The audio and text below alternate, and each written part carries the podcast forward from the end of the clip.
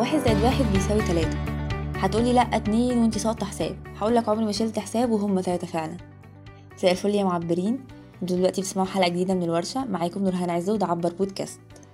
في قانون الحساب هو آه واحد زائد واحد بيساوي اتنين. لكن في قانون الأفكار مجموعهم بيساوي تلاتة زي ما قلتلك من شوية. هبسطها لك يا سيدي. ومعايا الدليل. هات ورقة وقلم وانت بتسمعني دلوقتي. وارسم على الورقة اللي قدامك دي خطين متوازيين. ها رسمت؟ طب حلو قوي. انت شايف دلوقتي على الورقة دي تلات حاجات. الخطين المتوازيين دول والفراغ اللي ما بينهم. طب إيه ده؟ هو الفراغ كمان محسوب علينا؟ طول عمره محسوب يا صديقي ده حتى بي طول عمره محسوب يا صديقي ده حتى بيكلفك overthinking قد كده. الفراغ في حالة الخطين دول بيتحسب فعلا لأنه بيأثر فيهم في كل حاجة. زيادته أو نقصه هي اللي بتحدد مدى قرب أو بعد الخطين دول عن بعض. وموقعهم في الورقة هيكون فين؟ وحجمهم هيكون قد إيه؟ وكل حاجة. شفت إنه مهم وبيتحسب إزاي؟ وخليني اقولك ده بقى إيه علاقته بالأفكار. الشاعر توماس إليوت له مقولة واقعية جدا وحتى لو ما حبيتهاش فهي واقعية وبتحصل كل يوم وأنت نفسك بتعملها. لا شيء يأتي من العدم وكل الأعمال الفنية مبنية على ما سبقها. معنى الكلام ده إن مفيش فكرة أصلية مية في المية. يعني كل الأفكار اللي في الدنيا هي ميكس أفكار تانية كتير. ولما بيكاسو قال الفنان الجيد بيقلد أما الفنان العظيم بيسرق هو مش قصده إنك تكون عديم الضمير وتسرق الفكرة وتنسبها ليك لأن ده الحقيقة هي فكرة التقليد الأعمى. واللي بتحط تحت بند السرقة الفكرية. لكن هو يقصد هنا بالسرقة إن كل فكرة موجودة دلوقتي بترجع لأفكار قبلها كتير. أصل أنت لو عايز تجيب فكرة عمرها ما اتعملت قبل كده روح عيش في كوكب لوحدك من غير أي كائنات بقى.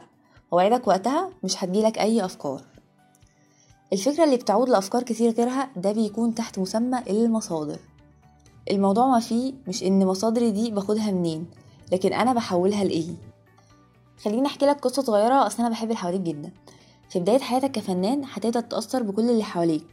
كلنا ناتج مجموعة أشخاص تانيين قابلناهم في حياتنا وأثروا فينا حتى لو مقابلتنا دي ما استمرتش أكتر من ساعة. وعشان تكون ماشي على خريطة نجاحك مظبوط فمحتاج تعترف بتأثير الأشخاص دول فيك. لأنك لما تعترف بده هتبدأ تختار الأشخاص أفضل يحوطوك عشان تتأثر بيهم في حياتك. لأن أفكارك جودتها من جودة كل شيء حوطت نفسك بيه أيا كان الشيء ده إيه؟ أفلام موسيقى كتب لوح صور أحلامك الأشخاص اللي بتتكلم معاهم. أنت تتأثر بكل دول وبتسرق منهم كمان. في اللحظة دي أنت من حقك تجمع كل الأفكار اللي استلهمتها منهم وتحولها لعمل فني بعدين. ده هيحصل بإن يكون معاك ورقة وقلم مستعد في أي لحظة ترسم خطوطك المتوازية عليها وتستغل الفراغ اللي بينهم كويس. جمع أفكار على قد ما تقدر لأن ده هيديك فرصة كبيرة للإلهام وإنك تقدر تفلتر منهم الأفضل دايما. فيلم سول كان بيجيب لك إن كل روح قبل ما تتولد بتحدد مميزاتها الخاصة. زي مثلا ده هيكون فنان ده هيكون شخصية سياسية ده شخصيته ضعيفة. الحقيقة بقى إن ده مش صح. صوتك المميز اللي بتوهبه لفنك ده أنت مش بتتولد بيه أصلا. أنت بتكونه من صوت الأبطال المختلفة في حياتك. خليني أرجعك لشوية سنين ورا لما كنا أطفال. أكيد كان ليك أبطال مفضلة في الكرتون اللي بتشوفه وبتبدأ تتقمص شخصية البطل ده. وبالعكس ممكن الأبطال دول يأثروا في مسار حياتك كلها مع إنهم خياليين. وفي النقطة دي خليني أحكي لك حكاية صغيرة هي غيرت في حياتي كتير أو غيرت مسار حياتي تماما. من الشخصيات اللي اتأثرت بيها جدا في طفولتي كانت في كرتون اسمه حكايات جينجر. بيحكي عن بنت في المدرسة الميزة الوحيدة اللي عندها قدرتها على الكتابة وإنها خجولة جدا وليها أصحاب قليلين وبتتعرض للتنمر من بعض البنات على اللي عندها في المدرسة. البنت دي كنت بشوف فيها نفسي لدرجة إني بقى نفسي أكتب شعر بس عشان أبقى زيها. وفعلا بدأت رحلتي في الكتابة مع الشعر في البداية وبدأت أشارك اللي بكتبه في مجلات وإذاعة المدرسة زي ما هي كانت بتعمل بالظبط. بالرغم إن ده كان صعب جدا على شخصية انطوائية زيي. وواحدة واحدة بدأت أكبر فالبطل بتاعي لازم يكبر معايا.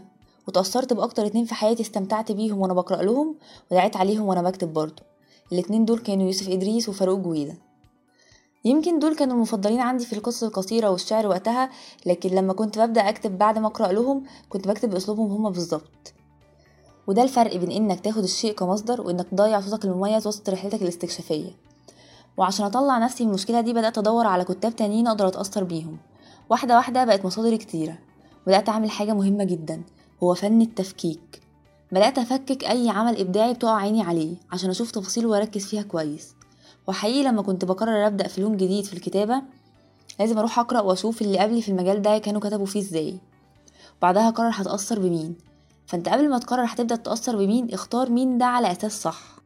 ومش ضروري الأشخاص اللي تأثر بيهم عشان يفرقوا في مسيرتك الأدبية أو في مسيرتك العملية كلها يكونوا أشخاص مشهورين.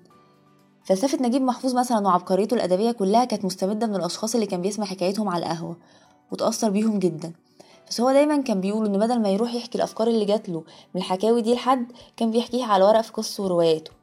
وأعتقد ممكن أشوف إن نجيب محفوظ فاز بنوبل نتيجة حصيلته الإبداعية في في الأدب وقعدته على القهوة اللذيذة.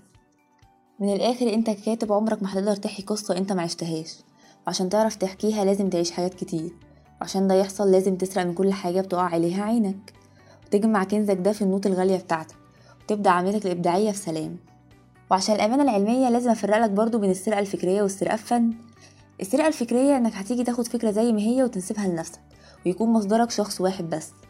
إنما السرقة الفن إنك تقدر تاخد بالك من كل تفصيلة بتقع عليها عينك كتاب قرأته حكاية سمعتها من حد فيلم شفته موقف في الشارع لوحة أثرت فيك وتجمع أفكارك من كل دول وتبدأ تنتج عمل مختلف عنهم تماما. بيحمل طبيعة رؤيتك الخاصة اللي شفت بيها الحاجات دي. وقتها فعلا بمرور الوقت هتقدر تتحول من مجرد متأثر لمؤثر. رحلتنا في المحطة دي مع الكتابة النهاردة خلصت بس حلقاتنا لسه ما خلصتش والمحطات لسه كتير.